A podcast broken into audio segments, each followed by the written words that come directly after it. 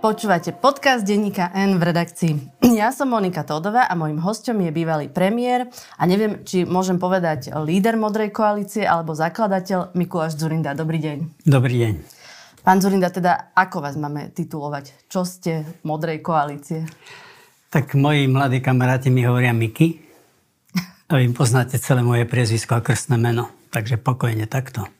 A ste zakladateľ Modrej koalície, môžeme to tak povedať? Mm, ani mi to nenapadlo takto, takto to definovať. Hm. Ste ma zaskočili. Pozrite sa, 10 rokov sa stýkam so Schwarzbacherom, 5 rokov sa stýkam so skupinou 7 ľudí, postupne sme sa rozrastali.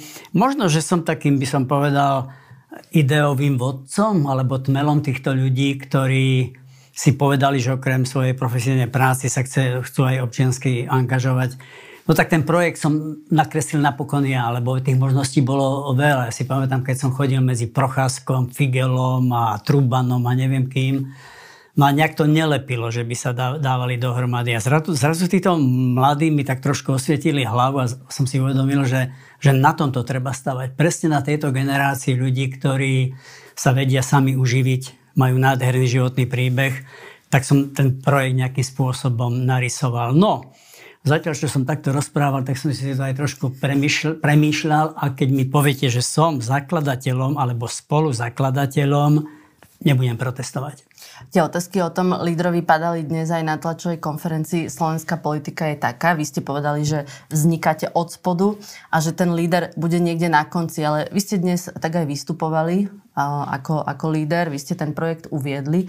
Čiže keby ste mali povedať, že aká je šanca, že vy ten líder nebudete? Netuším. Netuším preto a my sa už poznáme niekoľko rokov a vy si môžete o tom myslieť možno aj to, že to celkom nebude úprimné, ale ja to inak neviem povedať. Neviem o tom povedať, pozrite sa, ja neviem, čo urobí Korčok o dva mesiace. Som si prečítal rozhovor, neviem, či u vás, alebo sme, kde to vyzeralo rezignovanie a zrazu hovorí, a čo ja viem, čo bude o dva mesiace, keď sa zobudím. No. Čiže ja, ja netuším, aká zostava napokon sa v tej, alebo okolo tej modrej koalície vytvorí. A záver bude s jedným mojim dobrým kamošom, sme si povedali, to bol jeho názor, dúfam, že pani biskupy sa neurazia, že bude konkláve bude konklave. Zídu sa kardináli a zvolíme si, alebo sa dohodneme, alebo si dáme listočky a celkom slobodne, každý podľa vlastného vedomia a svedomia si toho lídra zvolíme. Pretože, a to ma život naučil, veď niečo mám za sebou. Ja som takto zostavoval, zostavoval kandidátku. Že ako líder SDKU som mal právo navrhnúť druhého. Tak som aj urobil. Ale ktorýkoľvek člen predsedníctva alebo prezidia SDK, to boli tí kardináli, mohol urobiť protinávrh. A automaticky boli dva papieriky preložené. A mali sme vždy tajnú voľbu. A takto to išlo od druhého miesta až po to, ja neviem, 50. potom sme už nerobili z toho ďalšiu vedu po 50. mieste. Čiže nejak tak sa k tomu lídru napokon doprac- lídrovi dopracujeme. Korčok by bol fajn líder? Korčok by bol podľa mňa fajn líder ale ešte neviete, ako sa rozhodol. Netuším. Netuším. Ešte mi poviete nejaké iné meno? Keď si že neviete, ako Oni sa musia povedať rozhodol Korčok. Oni musia. Vy ste povedali to meno. Ja by som sa necítil dobre, keby som ja sám od seba hovoril, aké mená mi... Vy ste povedali prvý meno Korčok. To fakt? Uh-huh. No tak jedna nula pre vás, no. Ale Myslím veď... si, že nesúťažíme. Ale veď to je eh, verejné tajomstvo, že my sme aj dobrí kamarát. On je modrý. Korčok je modrý však to bol môj veľvyslanec štátny tajomník. Čiže mm, iste, iste sú možno aj iné mená a život ma naučil, že možno sa objaví meno, ktoré dnes ani nepoletuje v éteri. A dnes, keď sa pozriem na tých mojich 30 šarvancov a, a dievčatá alebo, alebo mladé dámy, ja už tam vidím, nie každý bude minister, ale ja už tam vidím takéto typy. Každý jeden z nich má na to, aby bol dôstojný poslanec už dnes, najmä po tých sériách našich vzájomných stretnutí, kde sme simulovali politiku. Ale niektorí z nich, možno tam je medzi nimi aj budúci premiér. V podstate aj vy ste prišli do politiky ako hovorca a tiež sa všetci smiali, že kto je ten železničiar. Presne tak. Minule som naťahoval Schwarzbachera, že nič mu nechýbal na, na lídra. Bol môjim hovorcom na ministerstve zahraničných vecí, má vynikajúce politické uvažovanie. Je to človek, ktorý dokázal sa sám doslova vlastnými rukami a, a, a, a hlavou uživiť svoju rodinu, nechodil nikde po štátnych úradoch. Zo dňa na deň bol na ulici, nefňukal, neprišiel za mnou ani raz, že nejak mi pomôže alebo niečo mi daj. A ako ho sledujem, ako rýchlo rastie, ide ako raketa. No ale na začiatku, keď som mu to povedal, tak mi povedal, že je no name. No skoro ma porazilo. Hovorím, koľko máš rokov? 44. No to som bol rok už premiérom. Nič tomu chlapovi nechýba. A možno budú ďalší. Ale mne sa páčil dnes na tlačovke aj ten pán Halgaš z toho Oxfordu. No vidíte. No vidíte. Trošku musí prebruštiť slovenčinu, lebo, lebo dlho na, na Slovensku asi ne, nebíjal, nepobudol.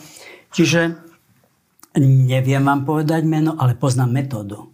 Keď vydržíme v takejto peknej, skromnej, pri zemi držanej komunikácii, keď sa budeme naďalej stýkať, viete, tie, debaty, tie debaty sú fascinujúce s týmito mladými ľuďmi fascinujúce. Oni poznajú svet, pobehali svet, nemajú také skúsenosti ako mám ja, keď simulujeme, ako my by sme reagovali na Ukrajinu, ako my by sme reagovali na expanzívnu monetárnu politiku Centrálnej Európskej banky, ako my by sme si dali radu, rady s infláciou. To sú skvelé debaty. Keď to vydržíme, tak sa ten nový premiér narodí.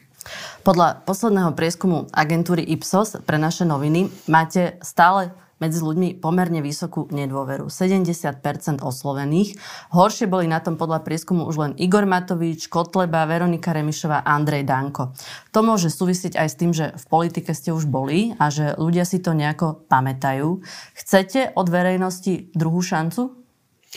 Neviem na túto otázku odpovedať priamo o sebe, tak, aby to súviselo s mojou osobou, ale veľmi si prajem druhú šancu pre modrú politiku. To, čo sme zažili v rokoch 98-2006, to bol neuveriteľný príbeh. Dnes sám si kladiem otázku, či si to neprikrašľujem. Ale ja vidím toho chlapa pred Rožňavou v strede ulice so sekerou v ruke proti mne peletónu. A hovorím šťastnému, no hodí alebo nehodí. A takých scénok, keď som si nebol istý, že vyviaznem zo zdravou bolo strašne veľa. A nevedel som sa dostať do verejných médií, preto ten, ten bicykel. No ale keď teraz zatvorím oči a si ten príbeh celý pustím tých 8 rokov, tak to bol Boží zázrak. A tomu by som chcel dať šancu znovu. Moje miesto je tam nepodstatné, ale Slovensko by sa malo znova vskopiť.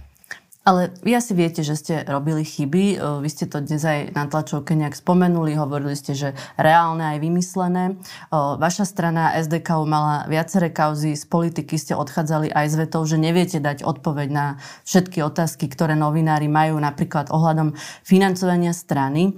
Čo vlastne teraz očakávate aj od verejnosti, aj od novinárov, že o tých kauzach nebudú hovoriť, alebo vy poviete, že boli to chyby a už sa nebudú opakovať a že sa napríklad za ne ospravedlňujete, alebo aký je vlastne váš postoj, lebo asi nechcete, aby každý rozhovor bol o gorile, o falošných darcoch SDK, o pánovi Palackom, lebo to sú detaily, ktorých by sme sa mohli ako hrabať hodiny a veď sme to spolu už aj riešili pred 15 rokmi. Čiže čo vlastne teraz očakávate ohľadom tej vašej minulosti? Že ako sa k tomu máme postaviť? No očakávam, že budeme všetci spolu premýšľať. Ja, ale trošku aj vy. Že sa pokúsime veci vidieť možno menej zaujato, ako sme ich videli tých 15 rokov dozadu. Ja som samozrejme premýšľal v týchto intenciách, na ktoré sa ma pýtate. A s takým ľahším tónom by som mohol povedať, že ale dnes nie som líder, ja sa neuchádzam, ja som občan a teda však hada mám nejaké tie občans, občanské práva, nemienim sa ich vzdať. A naozaj som občanom, aj keď o chvíľu vstúpim do Modrej koalície. No ale tá otázka bola podľa môjho názoru veľmi pekná a presná, že čo, čo očakávam. Nož očakávam naozaj, aby sme spolu premýšľali. Ja sa nebojím otázok. A neprekáža mi to, aj keď samozrejme, možno keď už budem desiatýkrát na tieto otázky odpovedať, mi to e, prekážať bude možno e, do istej miery, lebo kradne to čas iným témam. No ja si myslím, že máme na to, aby sme videli veci triezvo. Dnes som sa pokúsil na tej tlačovej konferencii, okrem toho, že samozrejme pripúšťam, že e, asi sa nebudem uchádzať o blahorečenie v nebi lebo svedci zrejme politik, svedcov zrejme politika neprodukuje. No ale viete, len fakty, keby sme mali sílu prijímať. Dnes sa súčasní vladári veľmi, veľmi e, chvália, ja im to neberiem, že rozviezali ruky polícii.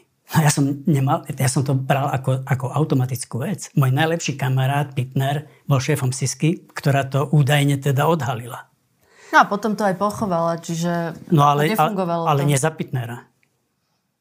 Ale, ale ako nebolo dovolené tú kauzu vyšetriť. Ale nie za nás. Ani to, to je presne toto, kde by som sa uchádzal o porozumenie faktom. Dobre, ale potom máme predsa prepis tej gorily, hej? Kde vlastne sa pán Haščák rozpráva s ľuďmi o tom, že každý potrebuje svojho palacku. Máme kauzu falošných darcov SDKU, veď vy ste rozpisovali dáry na ľudí, ktorí tie dáry strane nedali, respektíve toľko peňazí nemohli mať. A práve na toto sa ja pýtam, že či máme chodiť do týchto detajlov, alebo vy priznáte, že sa stali chyby a zaujmete k tomu nejaký postoj, možno ktorý už súvisí aj s dnešnou dobou, lebo veci, ktoré sa diali vtedy, dnes by sa už asi inak na ne pozeralo, aj by sa možno inak vyšetrovali. Vtedy bol špeciálny prokurátor Dušan Kovačík. No dobre, ale mi teraz povedzte, ako to mám urobiť a prečo to mám urobiť, keď ja o veciach, na ktoré ste teraz poukázali, temer nič neviem.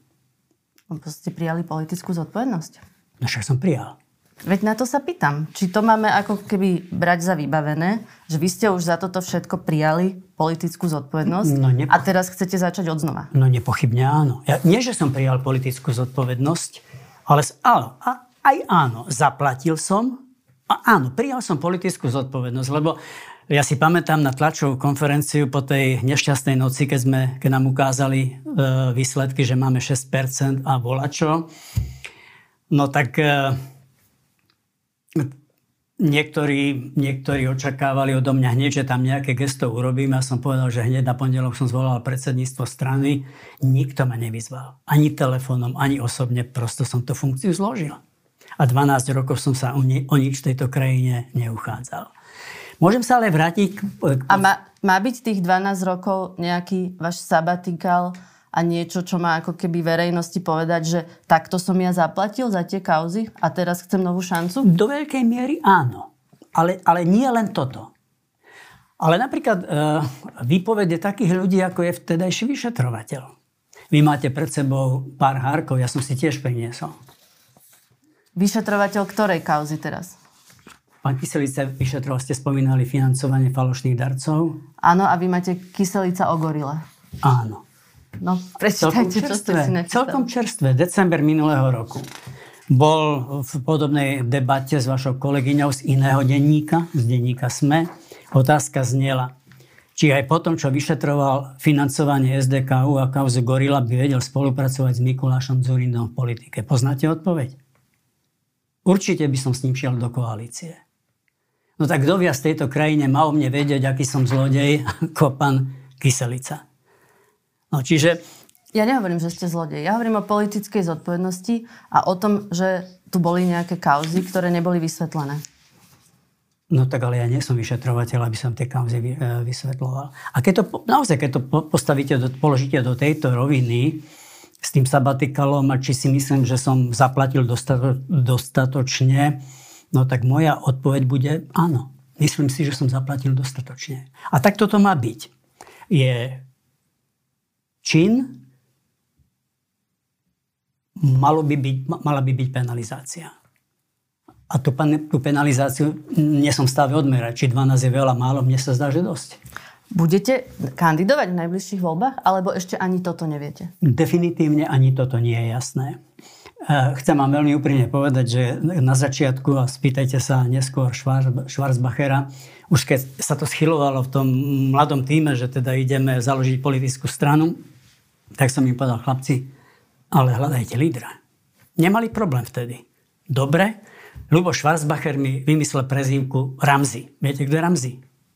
Tréner hokejistov, ktorý na Olympiáde postavil mladíkov no names, ako niektorí by zlomyselne hovorili, a zrazu bronzové medaily. Mne sa tá prezývka zapáčila. Hovorím, Luboš, to je ono ja už na ľad nepôjdem, ja som bodičkou, dostal v živote už, už dosť, ale dirigovať vás budem rád, alebo vám radiť. No. Ale medzi tým ubehlo, teda uplynulo nejaké obdobie, preteklo trochu vody Dunajom A moji mladí mi začali hovoriť, aby som to nevravel. No, aby, aby som sa takto nedištancoval, že popri nánosoch na mojom mene sú aj nejaké pozitíva a škoda by bolo tie pozitíva zahadzovať. Pani toto ja to neviem povedať po slovensky lepšie. Urobím to, čo bude tento nádherný tým, ktorý sa okolo mňa vytvoril, odo mňa chcieť. Urobím toto. No. Kto je ten tým? Ja som tam dnes videla na tej tlačovej besede stať za vami aj vašu dceru. Dobre som videla? Máte dobrý postreh, podobá sa. Počúvala som jeden podcast, kde ona rozprávala o tom, aké to bolo vlastne vyrastať s vami, keď ste boli premiér, že ste neboli nikdy doma, v podstate detstvo strávila s ochrankármi. Ako ju to ovplyvnilo? Naučila, naučila sa hrať dobre ping-pong. S tými ochrankármi? Áno. Prečo ona ide do modrej koalície? Uh, pretože zrejme pocitila v sebe nejaké volanie, ako to bolo aj v mojom prípade. Ja som mal peknú prácu za komunizmu, relatívne peknú prácu na železniciach. Ona a, má za sebou tiež veľmi zaujímavý príbeh, zaujímavé štúdie, hovorí po indonésky, po balísky, stravila nejakú dobu v tejto azijskej krajine. Orientuje sa vo svojej práci práve na Čínu, juhovýchodnú Áziu a postupne sa takto vlastne dopracovala aj skrze Metropolitnú vysokú školu v Prahe e, k zahraničnej politike. A ja som si zrazu uvedomil v posledných rokoch, že vedieme nie len také zemepisné alebo geopolitické debaty, ale aj debaty vyslovene politické, vnútropolitické. No a no, možno viete, možno neviete, ale odkedy som odišiel z ministerstva zahraničných vecí, tak som s kolegami s Ježovicom, Schwarzbacherom a inými založil taký malý slovenský think tank, volá sa Inštitút pre politiku a reformy. Spolu sme aj s denníkom N robili nejaké podujatia, semináre. Ja chodievam na univerzity, na základné školy s týmto think tankom. No a Janka počase prevzala takú výkonnú správu a už bola vtedy so mnou veľmi blízko tých politických diskusí chodievala so mnou na tie cesty, absolvovala tie diskusie a v posledných dvoch rokoch sa spolu o politike. Dokonca sa odvážim povedať, že sem tam som zvedavý nielen na jej názor, ale očakávam od nej aj radu. Vidím v nej, nechcem rovno povedať, že politický talent, ale oslovila ju politika. Mirokan si tam zase všimol synov Milana Horta, čiže vy to takto generačne odovzdávate? No, z veľkej časti zrejme na tom niečo bude. Áno, tak toto vyšlo prirodzene. Ja sa s Mišom Hortom poznám celé roky, keď boli malí chlapci, som k ním chodieval s Jurajom takisto. Miško nie je tak ponorený do politiky, ja som začal komunikovať s Jurajom, lebo ten už je štvrté volebné obdobie poslancom v župe. Neviem, či teraz mal podporu politických strán, posledné roky ho vnímam ako človeka, ktorý sa presadil neza, ako nezávislý kandidát. No ale však, pani Todová, ja Poznám svoj ročník narodenia, aj Hortov. No, čiže máme svoj vek, Milan bude 70, 53, no bude, bude mať, e, bude mať veru teraz 70. Ešte ja som si spomenul. 6. decembra, a januára, a februára. Čiže áno, niečom na tom výroku, ktorý ste povedali, je, že pomaličky bude to odovzdávanie štafety. Ale ste mi povedali, že sa napriek teda tomu veku naučíte robiť s Instagramom, lebo dnes ste za sociálnu sieť označili YouTube. Vidíte, no chybička sa podľa všetkého vlúdila, aj tak stále ešte mi to nikto nevysvetlí, Janka mi to moja vysvetlí, ale áno, som odhodlaný som odhodlaný sa to naučiť, lebo mňa to aj trošku baví.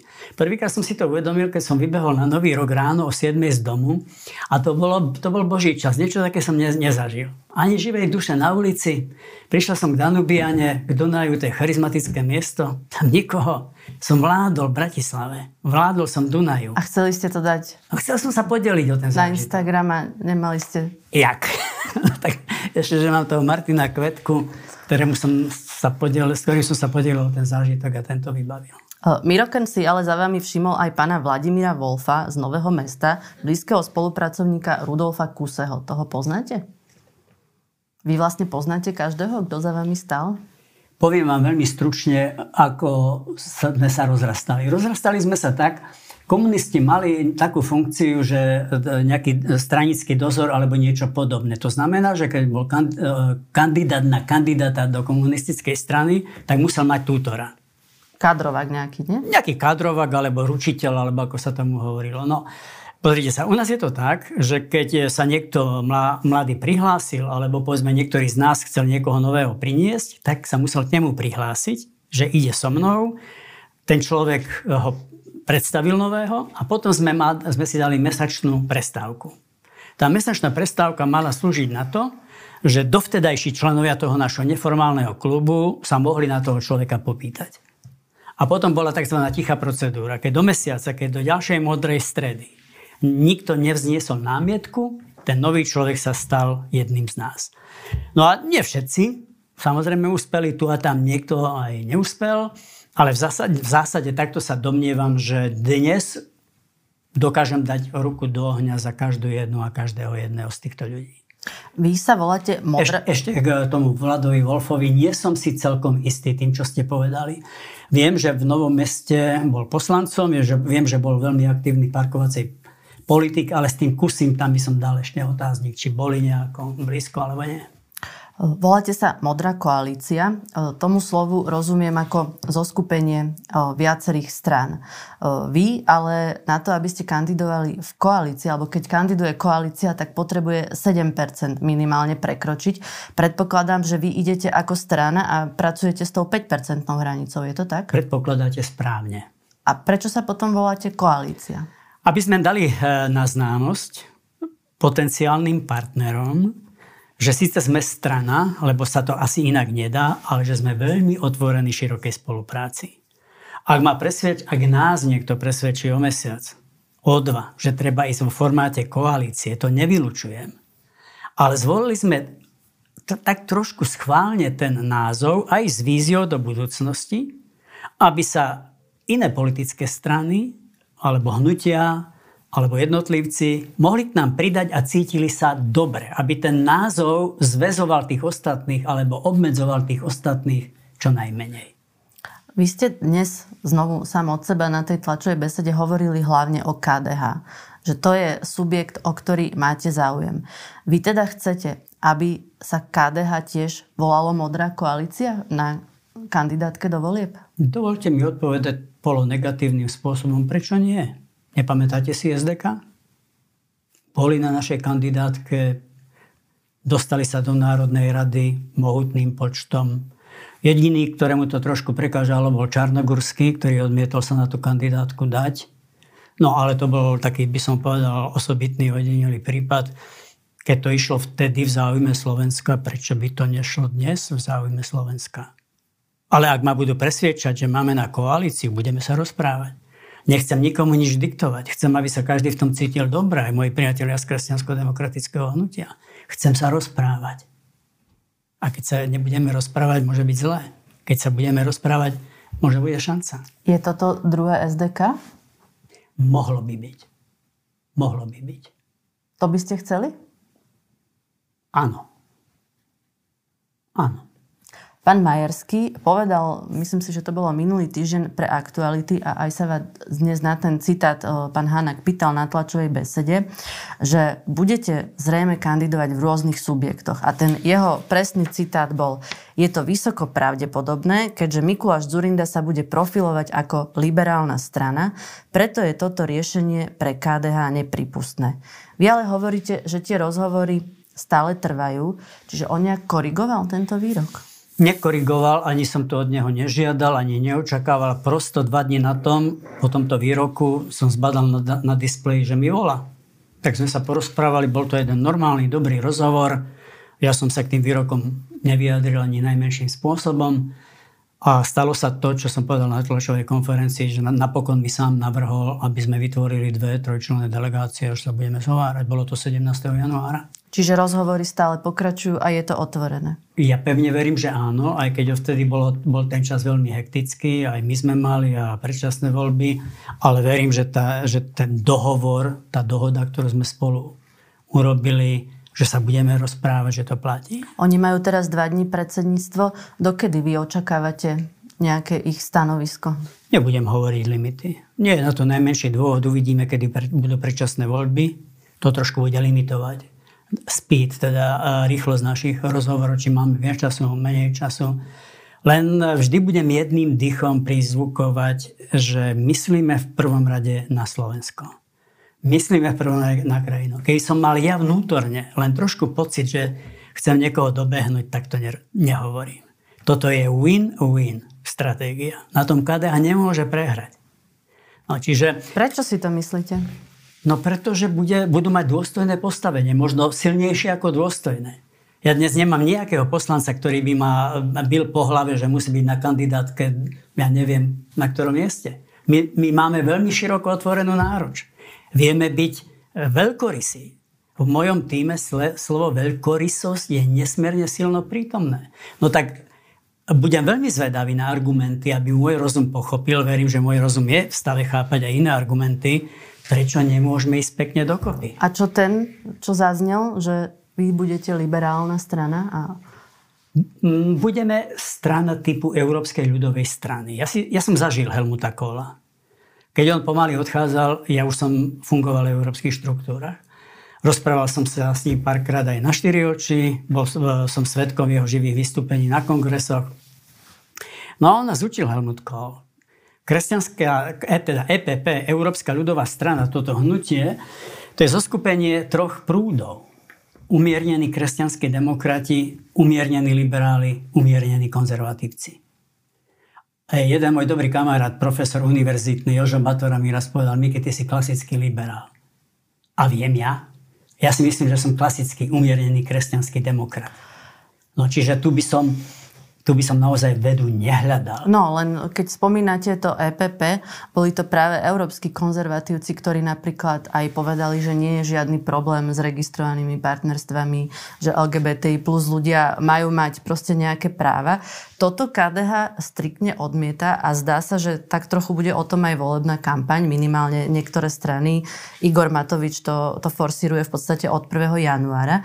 Čiže túto tému ako vyriešite? Čo budete odpovedať na otázku, že či podporíte registrované partnerstva napríklad špeciálne po vražde na kúsok od vášho bývania? Veľ, veľmi blízko od môjho bývania. Článok 4 našho desatora. Dnes sme novinárom rozdali. To bola prvá vec, ktorú som urobil ja vlastnou rukou, keď e, sa schyľovalo k tomu, že chceme byť politická strana. hneď som si povedal, Mikinko, pekne dáš na papier naše DNA. Tak som to napísal. Moji kamaráti to pripomienkovali, nie dramatické zmeny urobili. Dnes máme jasne pomenované naše DNA. Čo hovorí článok 4? Článok 4 hovorí, že v otázkach, ktoré sa výsostne dotýkajú svedomia človeka, jeho náboženského presvedčenia, svetonázoru, tieto témy nebudú programovo ukotvené v našom programe. My sa chceme vyhýbať kultúrnym vojnám. A zároveň je tam veta, ktorá hovorí, že ak jednotlivé z našich radov bude chcieť promovať takéto návrhy, prichádzať s takýmito návrhmi, strana ako takáto podporovať nebude, ale nikomu nebude v tom ani brániť. A to je sveté právo každého poslanca. To je ústavne zakotvené. Čiže nemusia sa naši priatelia z kresťansko-demokratického hnutia obávať, že my ako strana budeme žiadať či do vládneho programu, alebo ich potom prekvapovať, keď pán Boh dá, budeme v parlamente, že budeme prichádzať s takýmito témami. Ja, viete, už som v živote niečo zažil, pani Todová. A myslím si, že som veľmi tolerantný človek. A preto si dovolím povedať, že mám zmysel pre mnohé menšiny, aj pre aktivistické hnutia. Ale domnievam sa, že práve tieto aktivistické hnutia by mali byť schopné sformulovať svoje požiadavky a potom sa nie násilnými a teatrálnymi a neviem akými spôsobmi uchádzať o akceptáciu týchto požiadaviek tými, ktorí ich môžu jediní zakotviť do legislatívy. Na takúto debatu normálna politická strana typu EPP a podľa môjho názoru aj kresťanskí demokrati by mali byť pripravení. V Čechách, neviem či vy ste, alebo Lidovky, alebo Český denník N zverejnili príbeh homosexuálneho primátora, už si nepamätám to mesto, v Čechách, KDU ČSL. Člen KDU ČSL. Čiže ja sa domnievam, že normálnym, kultivovaným spôsobom sa o týchto veciach dá rozprávať, ale nie násilne. Ja neverím, že môžu liberáli poraziť konzervatívcov. Ja neverím, že konzervatívci môžu poraziť liberálov. Prosto je treba sa normálne rozprávať. A viete, čo je najväčšia sila? Že však som to ukázal z SDKU. Však tam bol Mikloš, Kukan, ktorý o sebe hovorí, že je ateista. A my sme sa vedeli s tými témami vysporiadať. Va- vašimi slovami, ak pán Boh dá a boli by ste poslancom Národnej rady, ako by ste hlasovali pri registrovaných partnerstvách? Takže sa pozriem na predlohu pani Todová. A že sa vytrápim. Že sa stretnem so sociológom, psychológom, lebo ja tomu málo rozumiem. A nakoniec budem hlasovať podľa vlastného svedomia, tak, aby som mal čisté svedomie. Nebudem populisticky rozprávať, že možno s týmto by som nemal problém, čo ste povedali. Ale chcem vidieť predlohu na Biankošek. Toto, čo hovoríte, mi príde skôr populistické, lebo zachytáva širšiu časť verejnosti, ako keby ste povedali, že s týmto by som nemal problém. No ale čo mám urobiť, keď to takto cítim? Čo mám urobiť? Ja, ja sa chcem cítiť dobre vo svojich odpovediach. Chcem vidieť predlohu a chcem mať príležitosť s navrhovateľmi sa rozprávať. A ja to urobím, keď príde hodina Pokračovala by som ešte v tej téme toho spájania, pretože okrem vás vznikajú pravdepodobne ďalšie dva subjekty. Jedno je teda to jablko Lucii Ďurižny Kolsonovej a potom je tu niečo zatiaľ nepomenované, čo možno vytvoria Eduard Heger a Jaroslav Naď. Myslíte si, že lídrom vášho projektu, vašej modrej koalície by mohol byť aj Eduard Heger? O to by ste mali záujem? Mám záujem, o to, alebo veľmi by ma potešilo, keby na naše dvere klopali osobnosti.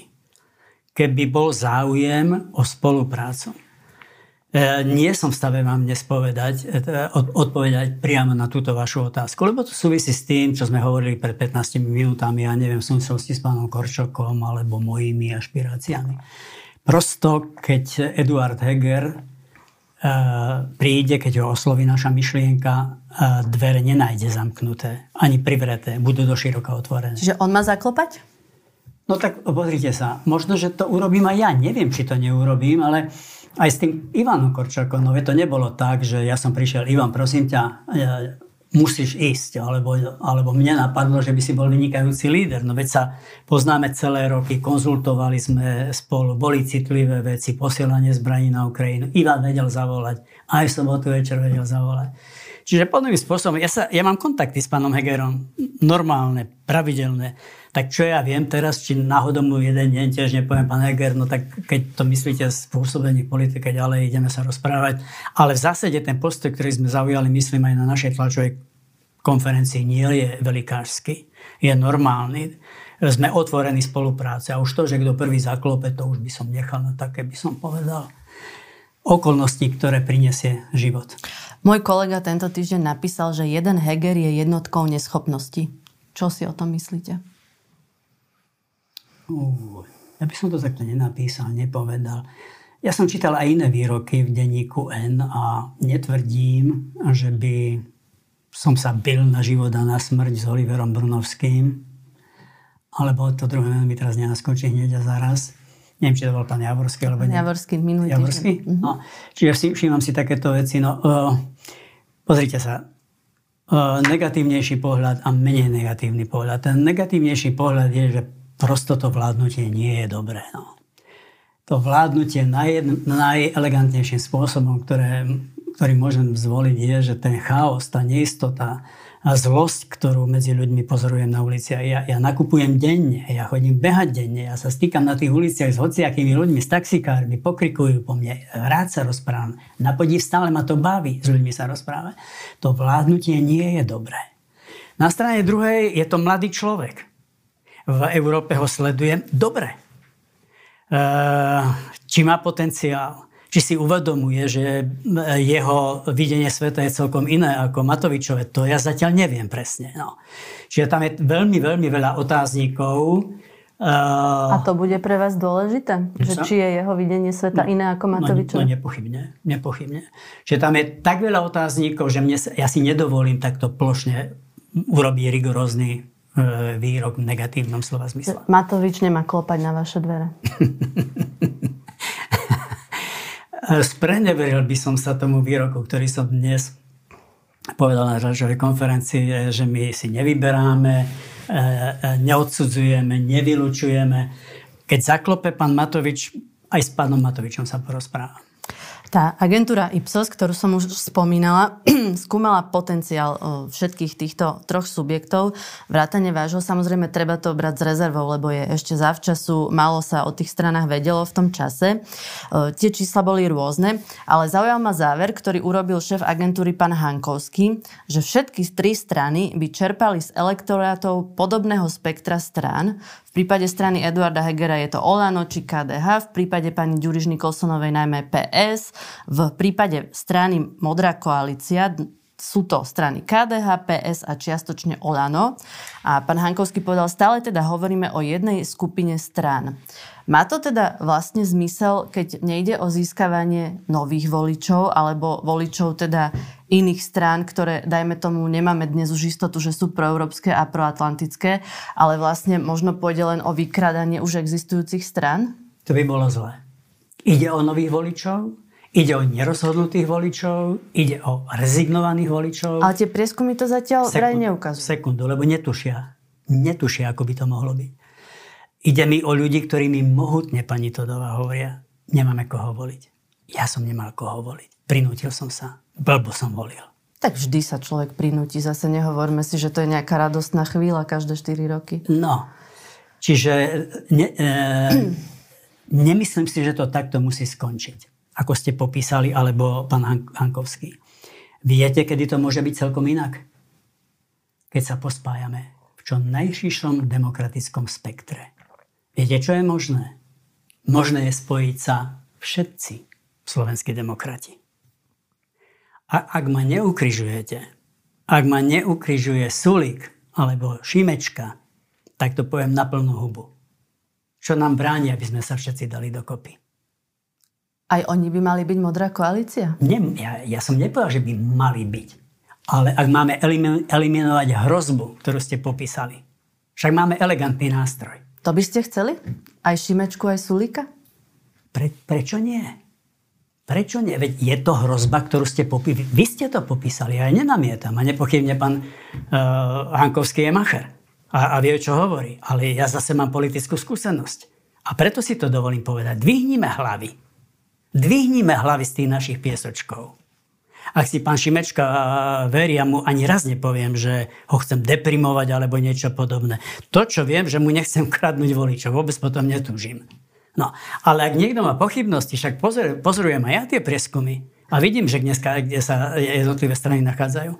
A ak máme naozaj občanovi dokázať, že nám ide o krajinu, že má dvihnúť seba samého z tej stoličky, zbaviť sa skepsy a letargie, no prečo nemôžeme tie svoje ega trošku ponížiť? Lebo sa vám to za posledných 30 rokov nikdy nepodarilo? V roku 1998 sa mi to nepodarilo. Vtedy raz. Viete, aká to bola bitka? V KDA sme vyhrali o jeden hlas. Sme v podobnej situácii? Sme vo veľmi podobnej situácii. Možno nie tak dramatickej, možno dramatickejšie, nie som sociológ, ale sme vo veľmi vážnej situácii. Dnes na tlačovke som odcitoval troch vzácných ľudí. Však to nie je sranda, čo hovorí Michal Vašečka, alebo Miroslav Trnka, alebo Milan Martin Šimečka. Však to sú uh, vycválaní ľudia, skúsení, rešpektovaní osobnosti. Však to nie je sranda, keď Šimečka povie, že je presvedčený, že alternatíva smer hlas fašisti je najpravdepodobnejšia. No, až som nechcel veriť, že to takto briskne a presne napíše, lebo na mňa to dýcha. Ja som sa s mojimi najlepšími kamarátmi pred pol roka povadil, keď som im povedal, že to takto skončí. No ale keď je situácia taká vážna, to stále sa budeme na svojom demokratickom piesočku prekárať, že kto je väčší samec a alfa samec, kto je väčší macher, kto koho poníži, kto koho vyprovokuje. Ešte stále máme čas sa spamätať. A Sulik má zaklopať, alebo pôjdete vy za ním?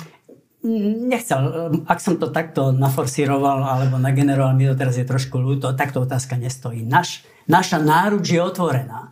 A možno ja mu zavolám. Ja neviem, čo bude zajtra na pozajtra. No. To už je technická záležitosť, že kto komu... Kto komu uh, prosím vás, ne, nepochopte ma zle. Nečakám, že za mnou budú ľudia chodiť. Len som chcel ukázať gesto, že sme otvorení, odvážnym myšlienkam, širokej koalícii. Sociolog Michal Vašečka, ktorého aj vy ste už citovali, povedal, že všetci tí, ktorí začiatkom mája nebudú mať na 3%, sa musia spojiť aj za cenu veľkých obetí. Je jedno, aká bude cena, v opačnom prípade budú hlasy prepadávať a bude to ešte horšie. Súhlasíte s tým? Výnimočne som to nečítal, ale sme sa stretli na chodníku na, na ulici nedaleko môjho bydliska. Od, povedal mi, že akurát odchádza z vašej redakcie.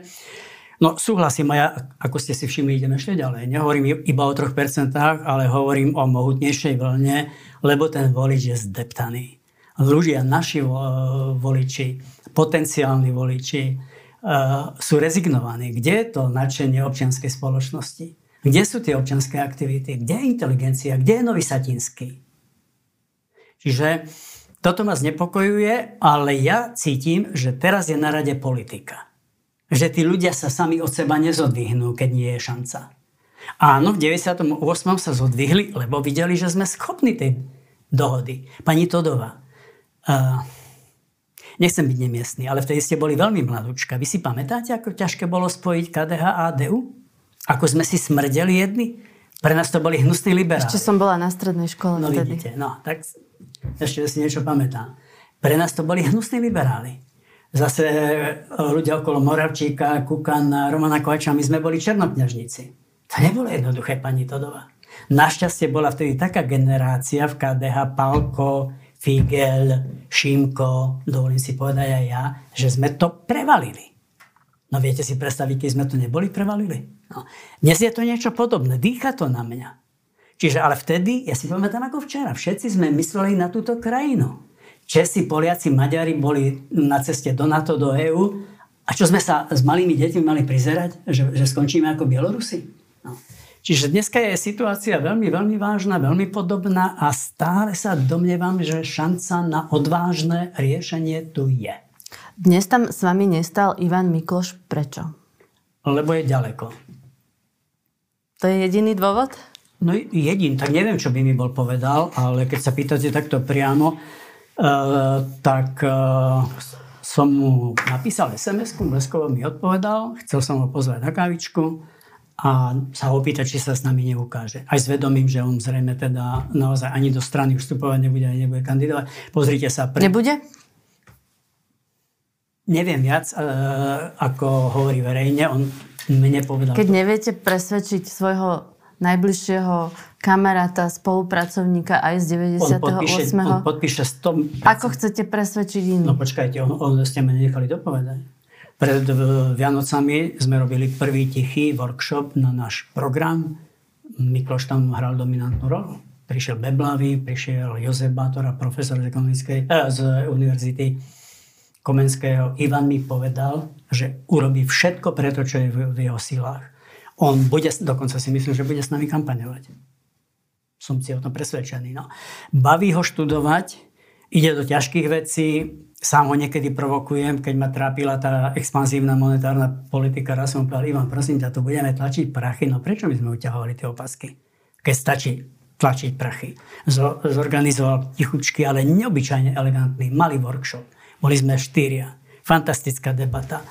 No čiže, takto to poviem, long story short, ak sa hovorí na Slovensku, Mikloš je s nami. Čo si myslíte o potenciálnej spolupráci s Petrom Pelegrinim? Aj Šimečka, aj Vašečka hovoria, že bez neho to asi nepôjde. Je to tak? No ja poviem, že treba počkať.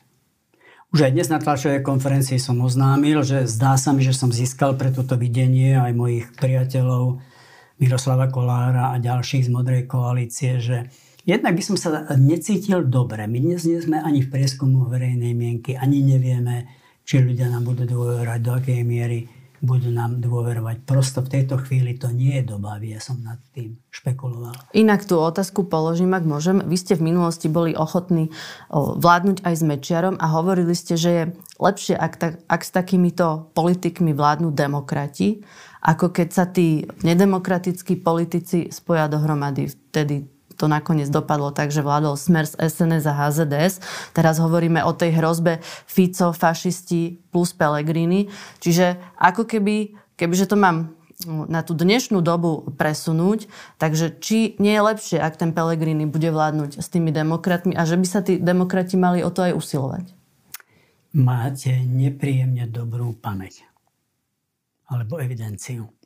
Ale áno, myslím, že to, čo som povedal vtedy, platí aj dnes. Rozdiel je iba v tom, že dnes tie žetóny v rukách nemáme a ja sa necítim prirodzene, príjemne, aby som niekoho pozýval, niekoho vylúčoval.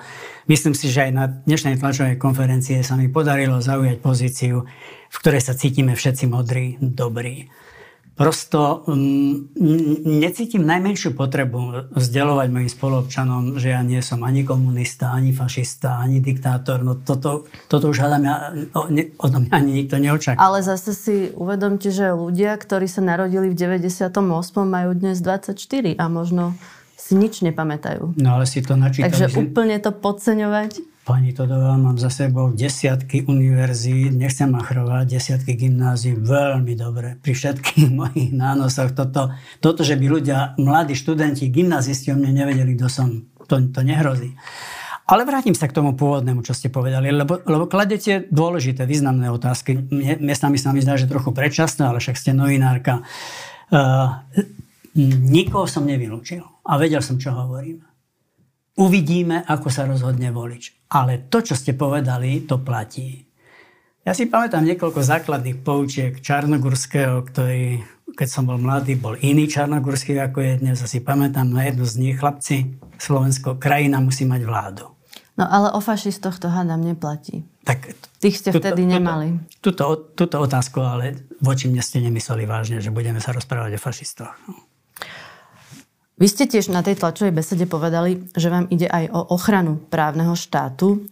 Tie voľby budú možno do istej miery nielen teda o tej kultúrnej vojne, ale aj o tých vyšetrovaniach, ktoré tu po vražde Jana Kuciaka začali. Hovorí sa už o tom, či prežije vlastne úrad špeciálnej prokuratúry, či prežije špeciálny súd. Ako vnímate tieto inštitúcie? No vnímam, že sú v dramatickom ohrození. Vnímam ich ako pevné piliere našej demokracie. Boli to dobre podľa všetkého rozhodnutia. Viete, pani Totové, ja nevšetkému rozumiem. E, či sme potrebovali špeciálny e, súd, špeciálnu prokuratúru, ruku do ohňa za to nedám, ale zdá sa mi, že to je dobrá vec, že miera nezávislosti sa skôr posilnila, ako, ako oslabila. Čiže ja budem tak trošku opatrný, keď pôjdem na, na takéto špecifikované, profesne orientované inštitúcie, ale každopádne by som dnes tie inštitúcie chránil a nevystavoval ich likvidačným zámerom. To považujem za ústupok oproti minulosti. Ako vnímate Maroša Žilinku? No, ako keby som tú otázku očakával, som si vytvoril také predpolie. Nevyzerá to pre mňa lajka, dovolím si povedať, e, pokiaľ ide o tieto záležitosti, nevyzerá to dobre. Na strane druhej sa ma o chvíľu môžete pýtať celkom konkrétne a ja sa dostanem na tenký ľad, lebo, lebo uh, s prokuratúrou som v živote nikdy nič nemal. Nejdem vás uh, trápiť s rozhodnutiami pána Žilinku, skôr sa chcem spýtať na to, že čo poviete na to, keď sa vás opýtame, že váš poslanec Janiš kedysi navrhoval Dobroslava Trnku na generálneho prokurátora a nebolo to veľmi dobré rozhodnutie.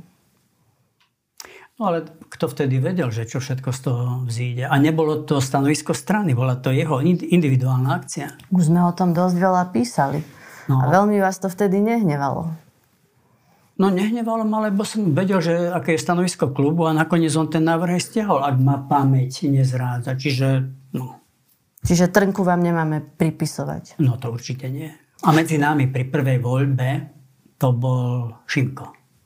Môj kandidát bol úplne iný. Ale Šimko je právnik, ja nie som právnik. Šimko bol minister silový, ja som nikdy minister silový nebol, tak som zodvihol ruky. Problém bola už tá druhá voľba, kedy aj Iveta Radičová povedala, že ak bude zvolený Trnka, tak ona končí. Pamätám si na toto, áno.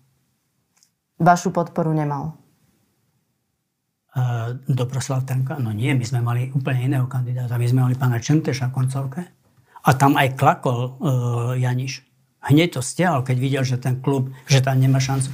Teraz mi to tak naskakuje, keď sa ma na to pýtate. On vtedy sa ma na to opýtal. Ja som úplne, ja ti nemôžem zakázať, ty máš svoje svedomie. Viete, ja celý život sa takto správam oči poslancom. Ja viem, kde sú moje mantinely aj čo hovorí ústava, ale svedomie, čo hovorí. Čiže môžete mi to pripísať, že som ho povzbudil, alebo som ho neodradil, alebo som mu nezakázal. No len som ho potom zavolal na klub a to bolo za 3 minúty vybavené. Nie mojou silou, ale keď všetci povedali, že Čentež, on sklopil uši. Ak by sa Zuzana Čaputová rozhodla znovu kandidovať za prezidentku, podporili by ste ju? No potreboval by som vidieť proti kandidátov. Takže nie je to Biankošek? No nemyslím si, že by som mal dávať v tomto zmysle Biankošek. Ste s niečím nespokojní v prípade pani prezidentky? Nedá sa to takto povedať. Nedá sa to takto povedať. No, možno som trošku pod vplyvom a trošku som sa ráno zobudil, možno skôr, lebo, lebo ten adrenalín, som po desiatich rokoch bol v Bratislave na tlačovej konferencii, ak, ak si odmyslím to, čo bolo na spolu, na tom sneme mimoriadnom. No tak čo som mal urobiť, nie? Ráno. Okrem toho, že som si uvaril kávičku, tak som sa začítal a zrazu som videl, že u vašho kolegu Vagoviča bol kňažko Iveta Radičová a pán Mistri. A ten ju dosť kritizoval? Ale aj, aj Milano. A Milan, Milano argument e, na mňa zabral, keď povedal, že kto chce tejto krajine naozaj pomôcť, ide, ide na premiéra. No, čiže možno som aj tak trošku profesne deformovaný, že som tým premiérom bol a nikdy mi nenapadlo krajinu restituovať cez prezidentský úrad. Trošku to je cítiť, že tá politická skúsenosť chýba. Trošku to je cítiť, no. Takže počkajte si na protikandidáta. Počkám si na kandidátov a pozrite sa, nechcem byť nemiestne kritický. Raz, ak sa dobre pamätám, za celý ten čas som sa verejne raz kriticky voči nej vyjadril, lebo, lebo som sa cítil zahambený, keď meditovali o tej doložke obrannej zmluvy. No tak my sme dvaja najväčší spojenci a verejne si budem s vami vysvetľovať, hej, jak sme urobili dohodu. Tak buď mala tých ministrov vyťahať za uši, ak tam bolo niečo právne zle zapísané. S amikmi sa dá rozprávať, však som s nimi sa rozprával ich z rokov. A nemali so mnou problém, keď sme neuznali Kosovo, alebo boli ochotní načúvať, tak buď tú zmluvu bolo treba opraviť a prísť pred verejnosť o toho vecou, ale interpretačné doložky, no to ma trošku vyrušilo. Ale na strane druhej musím povedať, že nebyť pani prezidentky Čaputovej, tak dnes Slovensko vyzerá, no nechcem povedať názov nejakej krajiny uh, rozvojové, ale by sme takto vyzerali. Zapleť pán Boh, že teda funguje pani Čaputová. Pozerala som dnes teda tú vašu tlačovú besedu a dovolím si na záver taký hodnotiaci úsudok, že na začiatok e, celkom fajn, ale potom ako prišli tie otázky novinárov, tak už ste sem tam boli aj podraždení, hovorili ste, že nemáme štrikovať, prípadne žartovať, prekážali vám tam hodnotiace úsudky kolegu z Markízy. Hovorili ste, že je nervózny, nástojčivý. Chcem sa spýtať, máte vôbec ešte nervy na tú politiku? No jej nič proti našej dnešnej konverzácii, ale chcem sa zásadne ohradiť proti jednému vášmu výroku. Že som bol nervózny. Pani Todová, dávno som si neužíval kontakt s novinármi tak ako dnes. S láskou som sa s pánom Serebriakovom rozprával. S láskou. Vy ste profička. Hodnotiace úsudky na tlačovku nepatria. No ale čo by nie? Nepatria nepatria. Veď... To je moja tlačová konferencia. Keď chce pán Serebriako prezentovať svoje, nech si tlačovú konferenciu Ale toto hovoril aj Robert Kaliňák, že keď chcete svoju tlačovú konferenciu, tak si ju na zvolajte. Na hodnotiace úsudky. Alebo no, na je, promovanie To je otázka. To nebola otázka. Určite, že bola. No tak vidíte, neso, nemusíme sa o všetkom shodnúť. Tu s vami prosto nesúhlasím. Nebol som vôbec nervózny. Ale moji mladí kamaráti mi povedali, že sa im práve páčila nehas, ako som sa prihováral novinárom, ale aj rozhodnosť. Ja som taký pani Todová. No ale môžem kompliment aj ja na záver? Nech sa páči. Takú nádhernú modrú blúzku som už dávno nevidel. to som si kvôli vám dala, samozrejme. Ďakujem veľmi pekne, že Ďakujem. ste prišli. To bol Mikuláš Zurinda. Ďakujem ja vám. Počúvali ste podcast v redakcii, ja som Monika Tódová a do počutia na budúce.